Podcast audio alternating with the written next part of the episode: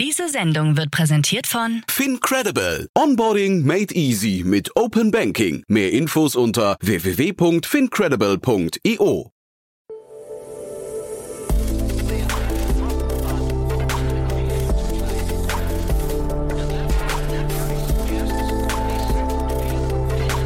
Startup Insider Daily. Investments und Exits.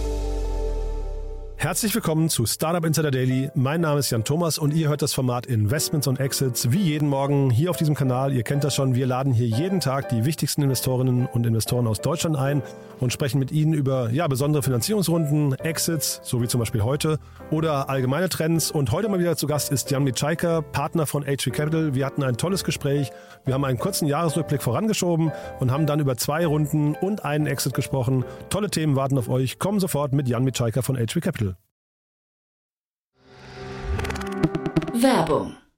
Hi, hier ist Nina aus dem Content-Team von Startup Insider. Vielleicht hast du es ja schon gehört, wir haben endlich neben unserem Hauptkanal Startup Insider nun auch separate Kanäle für unsere verschiedenen Formate eingerichtet. Wenn du zum Beispiel nur unser tägliches Nachrichtenupdate Startup News hören möchtest, kannst du ab jetzt ausschließlich den Startup News Kanal abonnieren. Gleiches gilt für Investments und Exits, Startup Spotlight und alle anderen Formate, die zukünftig kommen werden. Die volle Ladung Startup Insider, also alle Formate, gibt es natürlich weiterhin hier auf dem Hauptkanal. Also, um die einzelnen Kanäle zu abonnieren, besuche jetzt startupinsider.de/slash insider. Wir sehen uns auf deinem Lieblingskanal. Startup Insider Daily. Investments und Exits. Sehr schön. Ja, ich freue mich zum Jahresendspurt nochmal Jan Mitschaiker hier von HV Capital. Hallo Jan. Jan, danke für die Einladung wieder. Ja, cool, dass wir nochmal sprechen. Äh, Du hattest tolle Vertretung, aber ich freue mich auch wieder, äh, dass wir wieder sprechen. Also macht mir immer großen Spaß mit euch, muss ich sagen. Ja, ja, ja David äh, ist natürlich, äh, ja, ist natürlich ein großartiger Kollege und insofern ist Der cool, macht das dass schon wir sehr gut, muss man sagen. Ja. eingespielt haben als Duo quasi. Mhm. Nee, sehr, sehr cool, muss ich sagen. Äh, du, äh, ich habe mich gefragt, sind es eher Mobility-Themen oder so die Nachhaltigkeitsthemen, die in deiner Brust schlagen? Ich hab, äh, bin bei dem Blick heute ein bisschen uneinheitlich, ja? ja, ja, irgendwie, irgendwie beides. Ich glaube, die, die eine News, über die wir ja sprechen wollten, war Wimka, einfach ein Exit an Battery Ventures, ähm, aber nicht VC Battery Ventures, sondern Private Equity Battery Ventures. Die gehören zwar zusammen, aber ähm, genau. Und dann so einfach ein Blick auf den Renewables-Markt. Aber ich glaube, so über den über 20, äh, 22 wollten wir uns auch unterhalten. Wollte Oder ich können gerade wir fra- aber auch am Ende machen. Nee, können wir gerade mal vielleicht, fangen wir damit kurz an. Also äh, vielleicht allererster Schritt, wie immer, ein paar Sätze zu euch, oder? Ich glaube, damit man überhaupt weiß, mit wem man es hier zu tun hat. Ja, gerne, gerne. Also HV Capital, ähm, wir investieren seit mittlerweile, ist leicht zu merken, 22 Jahren, jetzt zum Ende des Jahres 22, in äh, Startups in, in Deutschland und in Europa, machen einerseits Seed Stage Investments, ähm, andererseits Growth und ähm, sind insofern ansprechbar für alle von quasi einer Seed-Runde, Series A, Series B, Series Cs, ähm, und unterstützen da einfach ähm, super Unternehmerinnen, Unternehmer, die, die die Welt ein bisschen verändern wollen. Ne? Und dann vielleicht der kurze Rückblick aufs Jahr. Wie hat sich die Welt verändert dieses Jahr? Ich glaube, wir alle oder viele sind als totale, wie man der Börse sagen würde, Bullen äh, ins Jahr gestartet. Also mit sehr, sehr hohen Bewertungen, sehr viel Optimismus. Ähm, und dann kam eigentlich so eine Reihe an, an irgendwie externen Schocks. Ähm, erstmal natürlich an den Public Equity Markets, ähm, massive Abwertungen ähm, in einigen der Kernsektoren, in die wir auch investieren, also Fintech, Software as a Service, die ja ähm, teilweise stark, stark quasi abgestraft wurden an den Börsen.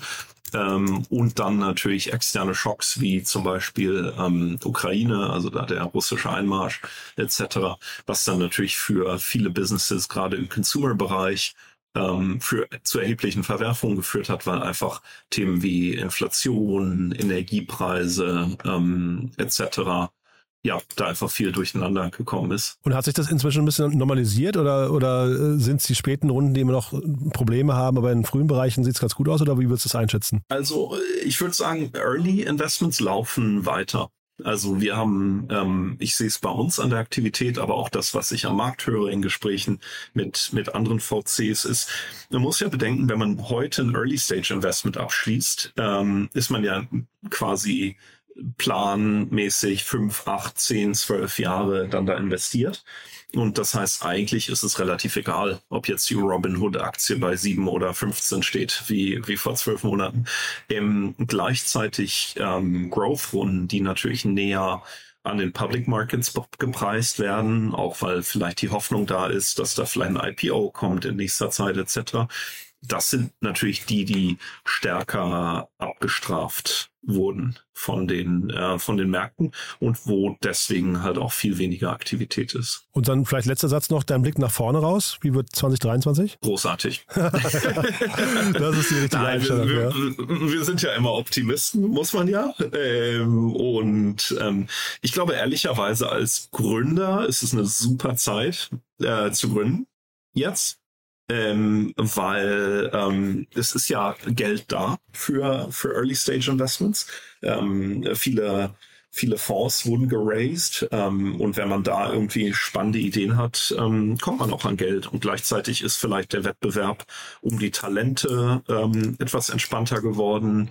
Ähm, vielleicht sind, ähm, ja, ist nicht mehr so überhitzt der Markt eigentlich. Also insofern, ich hätte gesagt, als als Gründer ist jetzt eine sehr, sehr spannende Zeit, wenn man was Neues startet.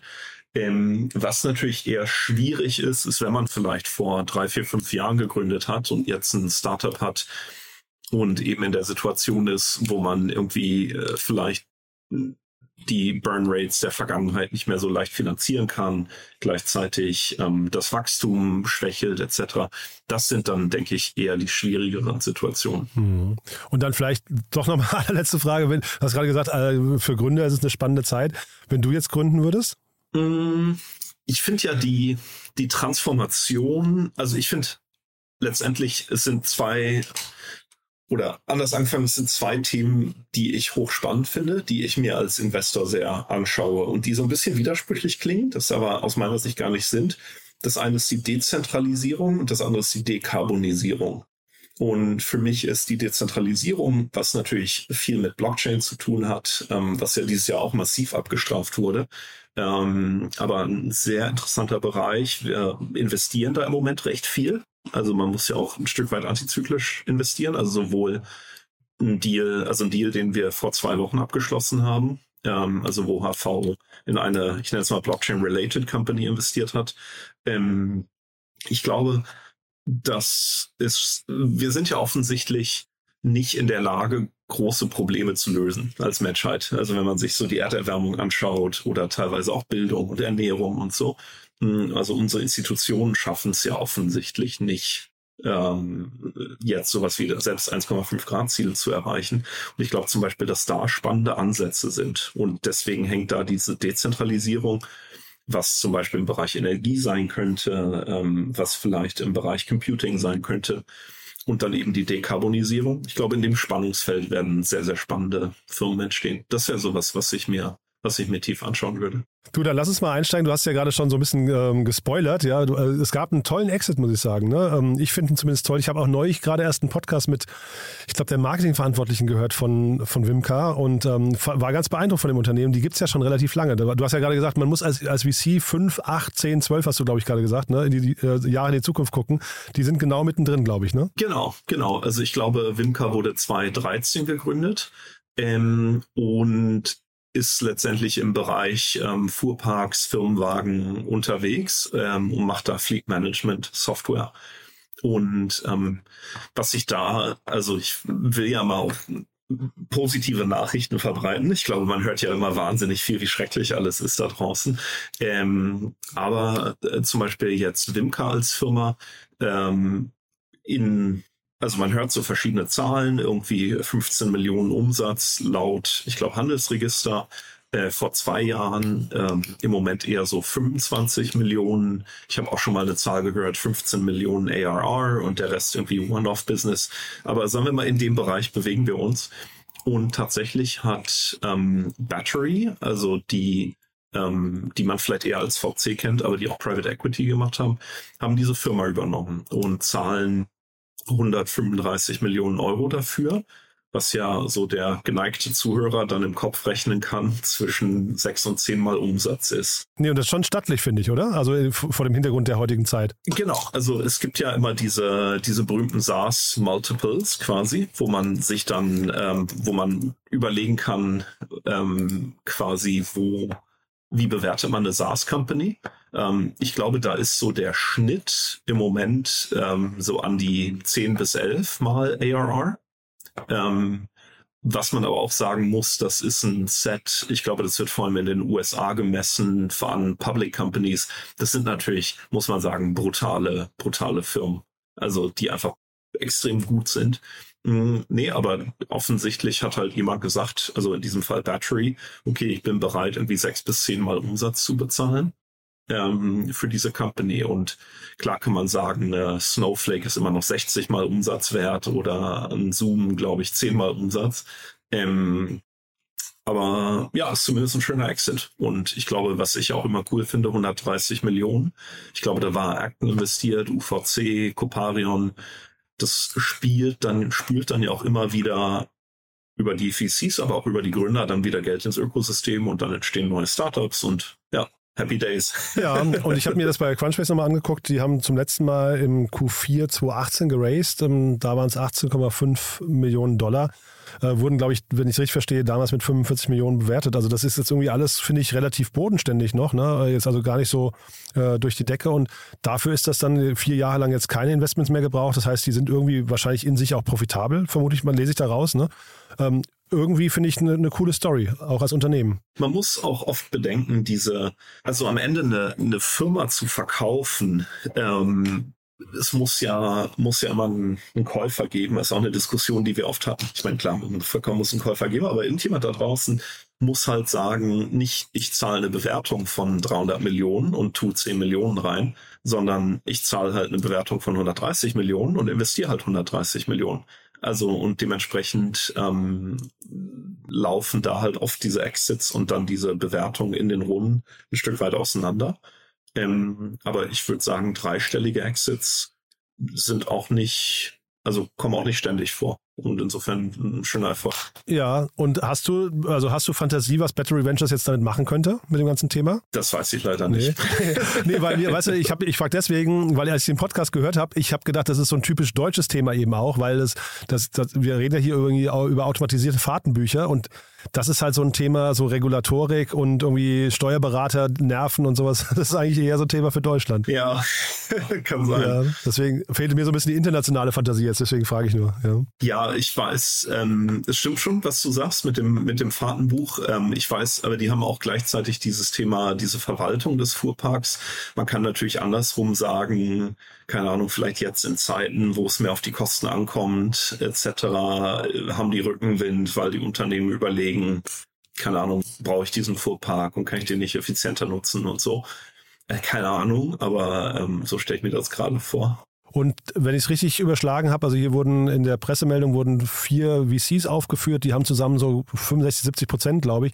Ist das eine gesunde Struktur dann noch? Also Rest dann wahrscheinlich bei den Gründern? Ja, also Glückwunsch an alle, scheinbar alles richtig gemacht. Ne? Du, dann, dann gehen wir zum nächsten Thema, das ist dann quasi so ein bisschen die Brücke, ne? hatten wir vorhin schon so anskizziert. Äh, ähm, wir, wir bleiben so ein bisschen im Mobility-Bereich, aber eben auch nicht ganz, ne? Genau, genau. Also ich glaube, die, was vielleicht, sagen wir mal, was interessant ist, wieder so von der von der Marktperspektive her.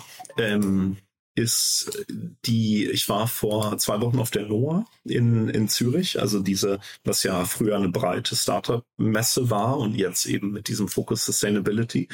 Und was ich da einfach sehr interessant fand, war, dass einerseits ähm, generalistische Investoren wie HV eben unterwegs waren und dann sehr, sehr viele Impact-Driven Funds und, oder Purpose-Driven Funds, ähm, die sich aber auch zunehmend überschneiden. Also auch, auch eine, eine HV, wir haben ja, ähm, wir investieren relativ viel Zeit, Geld und Ressourcen in das ganze Thema ESG.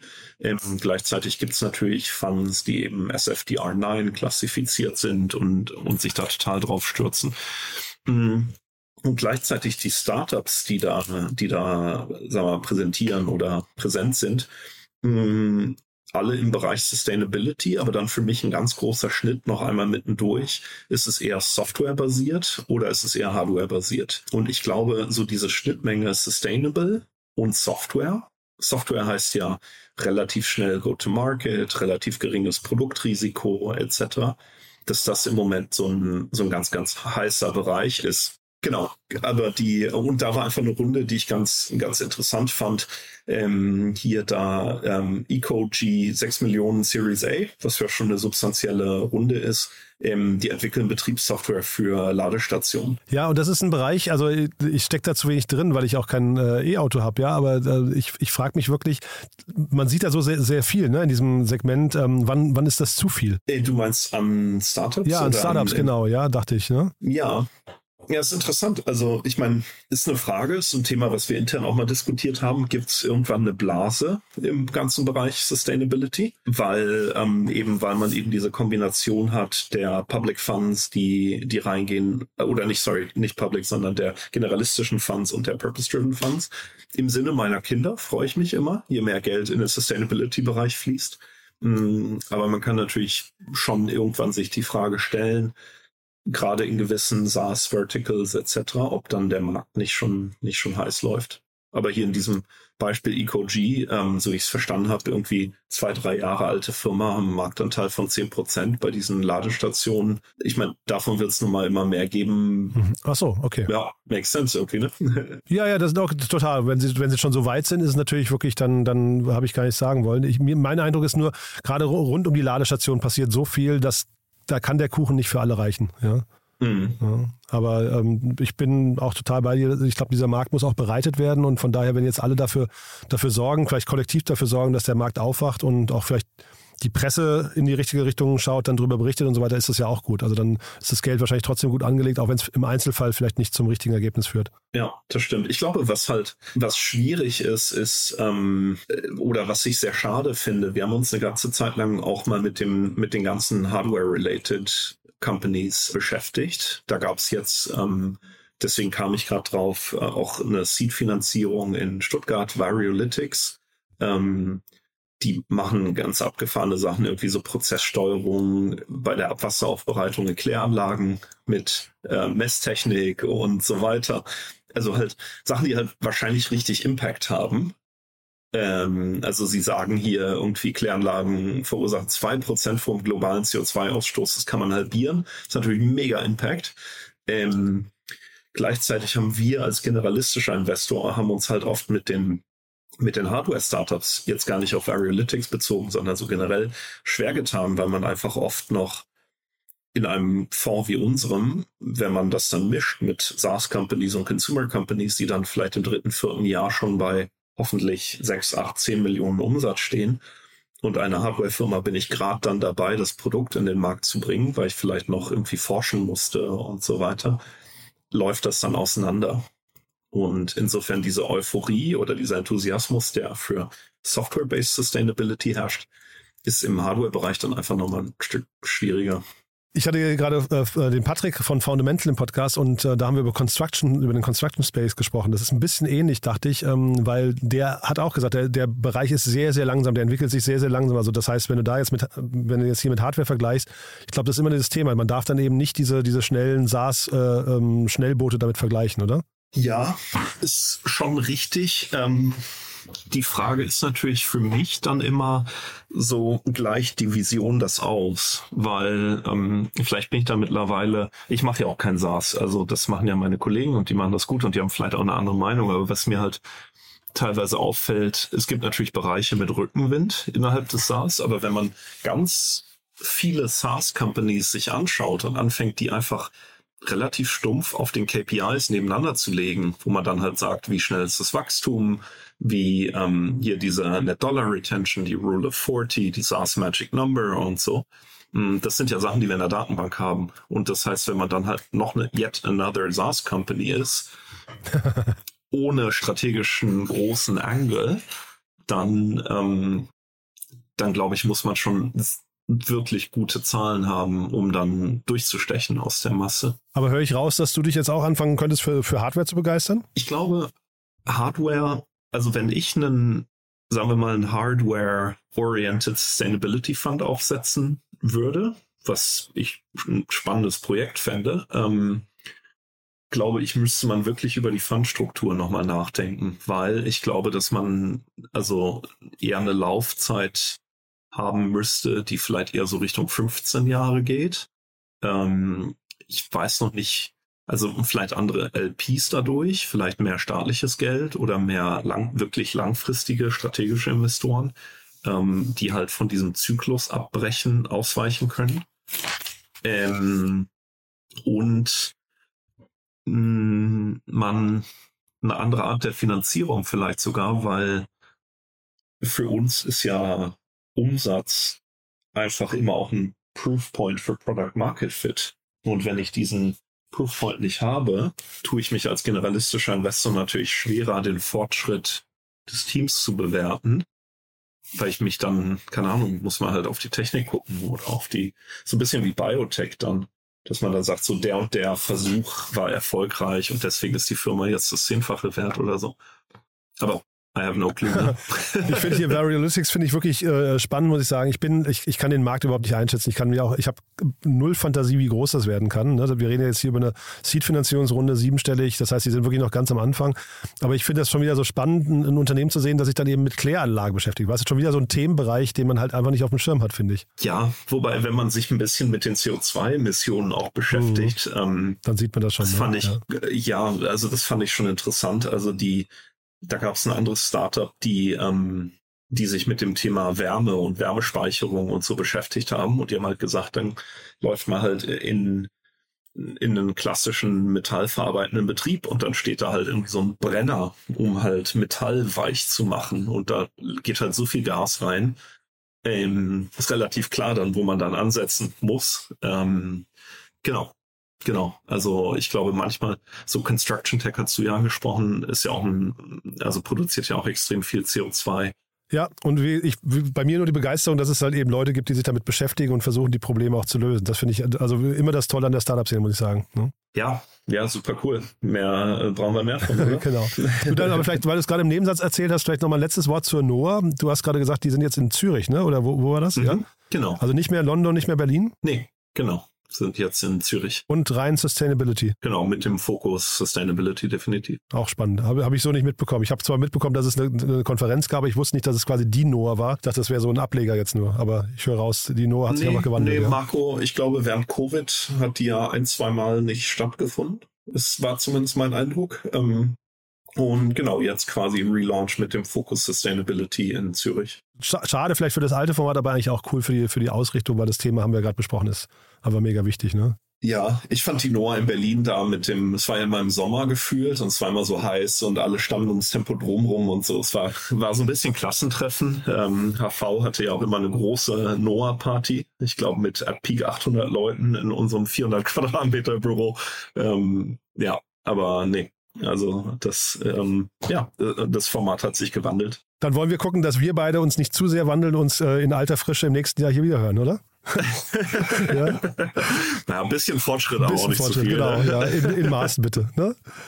Sehr Jan, schön. dann dir eine gute Weihnachtszeit, einen guten Rutsch und wir sprechen uns nächstes Jahr. Ne? Danke, danke. Du wünschst dir auch. Tschüss.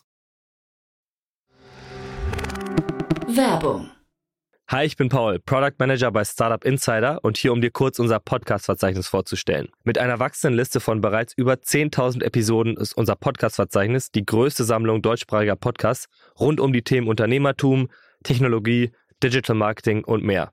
Nutze jetzt die verschiedenen Filter, um Podcasts zum Beispiel nach ihrem Themenschwerpunkt, Gästen oder Erscheinungsdatum zu sortieren, damit du genau das findest, was dich interessiert. Also, wenn das was für dich ist, dann besuche jetzt ganz einfach unsere Plattform auf startupinsider.de/slash insider.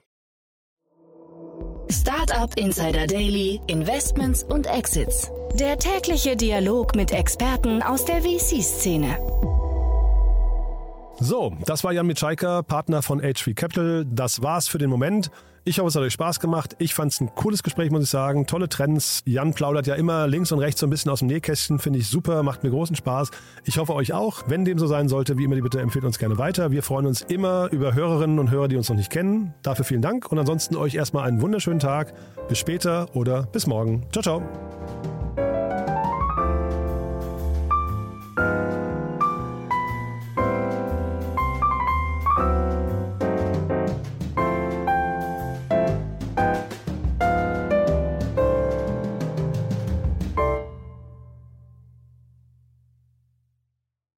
Diese Sendung wurde präsentiert von Fincredible. Onboarding made easy mit Open Banking. Mehr Infos unter www.fincredible.io.